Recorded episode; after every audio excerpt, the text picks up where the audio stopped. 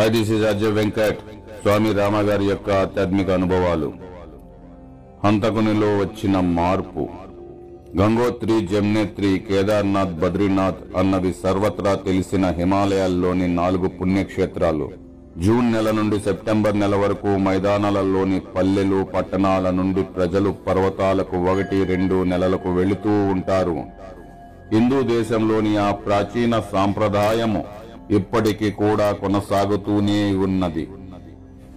ఈ పర్వతదారులలో అన్ని రకములు అపేక్షలున్న వారిని కలుస్తాము.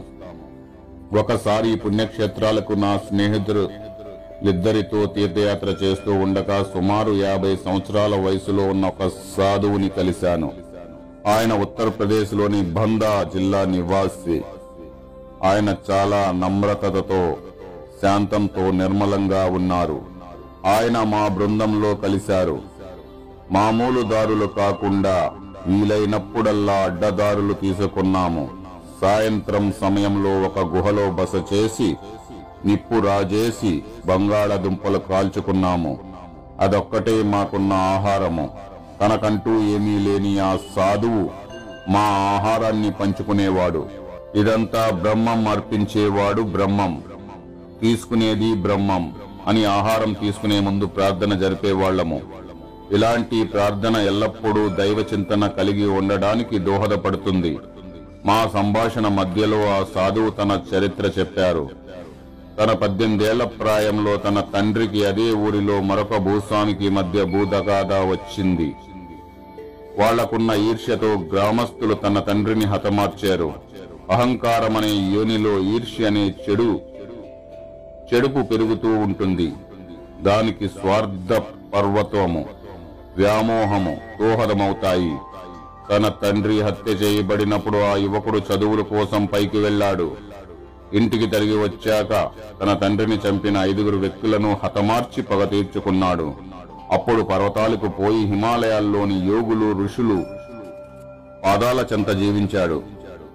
నిరంతరం సత్సంగంతో ఎక్కడెక్కడున్న సాధువుల దర్శనంతో నేరము చేశానన్న భావనను పోగొట్టుకోవడానికి ప్రయత్నించాడు. తన నిష్టతో సాధనలను చేయడం మొదలుపెట్టి తను కలిసి నివసిస్తున్న సాధువులలో తన చేసిన నేరం ఎల్లప్పుడూ చెప్పేవాడు. తన బలమైన యోగ సాధనలు చేస్తూ తన అంతరాత్మలోని మరకలు తుడిచివేయడానికి ప్రయత్నించేయడు. ఆ ముప్పై ఆరు సంవత్సరాల కాలంలో ఆయన నాగా బాబాగా ప్రసిద్ధి పొందారు. అంటే ఆఖరుకు తుండుగుడ్డ కూడా లేని మనిషి అని అర్థం. చాలాసార్లు ప్రజలతో సంభాషించేటప్పుడు తన నేర చరిత్రుడునని బాహాటంగా చెప్పేవారు. తను ఎలాగ అంతరాత్మలో మార్పుని తెచ్చుకున్నారో విశదీకరించేవారు. నేను హంతకుడినని నాకు తెలుసు కాని నేనెప్పుడు పూర్తిగా మారిపోయాను. నేను ఇప్పుడు పూర్తిగా మారిపోయాను అని చెప్పేవారు.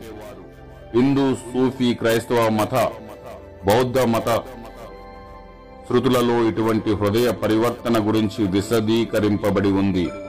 ఆయనతో సంభాషణలు చేస్తూ ఉండేవారము ఆఖరిలో ఆయన పోలీసులకు లొంగిపోవాలని న్యాయస్థానానికి తనకు తానుగా హాజరు అవ్వాలని అందరము నిర్ణయానికి వచ్చాము. అందుచేత ఆయన మాతో పుణ్యక్షేత్రాలు వెళ్ళడానికి బదులు మరుసటి రోజు ఉదయం నుండి ఆయన తన పాత గ్రామానికి ప్రయాణం అయ్యారు. ఆయన అక్కడ పోలీస్ స్టేషన్కి వెళ్ళి వారికి జరిగినదంతా పూసగుచ్చినట్లు చెప్పారు. వాళ్ళు ఆయనను నిర్బంధంలోకి తీసుకుని న్యాయస్థానంలో హాజరుపరిచారు. జడ్జి గారు వారిని ఛార్జిషీట్ ఏది? ఆయనపై మోపిన నేరాలు ఏమిటి అని ప్రశ్నించారు. పోలీసులు ఆయనతో ఈ నేరము ముప్పై ఆరు సంవత్సరాల క్రితం జరిగినదని కానీ ఈ నేర విషయాలకు సంబంధించి ఎటువంటి కాగితాలు గాని రికార్డులు గాని లేవని చెప్పారు. తరువాత ఆయన్ని ఇదంతా ఎలా జరిగింది? ఇన్నాళ్ళు ఆయన ఎలా జీవితం గడిపారని ప్రశ్నించి తెలుసుకుని జడ్జి గారు ఆయన నేరస్తుడు కాడని విడుదల చేశారు. అప్పుడు ఆ సాధువు హిమాలయాలకు తిరిగి వెళ్ళిపోయారు నేరశాస్త్ర కోవిదులు వ్యక్తులు నిలకడలేని ఒక ప్రత్యేక పరిస్థితుల్లో ఉన్నప్పుడు వారి చేత నేరాలు జరుపబడతాయని విశదీకరిస్తారు. ధర్మశాస్త్రం తన సహజబద్ధమైన పని చేసుకుపోవాలని నేను అంగీకరిస్తాను. కానీ అలాంటి నేరాలు చేసిన వ్యక్తులకు బోధనలు జరిపి వాళ్ళను సంస్కరించడానికి మార్గాలు లేవా? కలత చెందిన మనస్సుతో ప్రజలు నేరాలు చేస్తారా? లేక మనం వాళ్ళను నేరాలు చేసి వారిలాగా తయారు చేస్తున్నామా? ఈ రెండు పరిస్థితులను మనం జాగ్రత్తగా పరిశీలించాలి.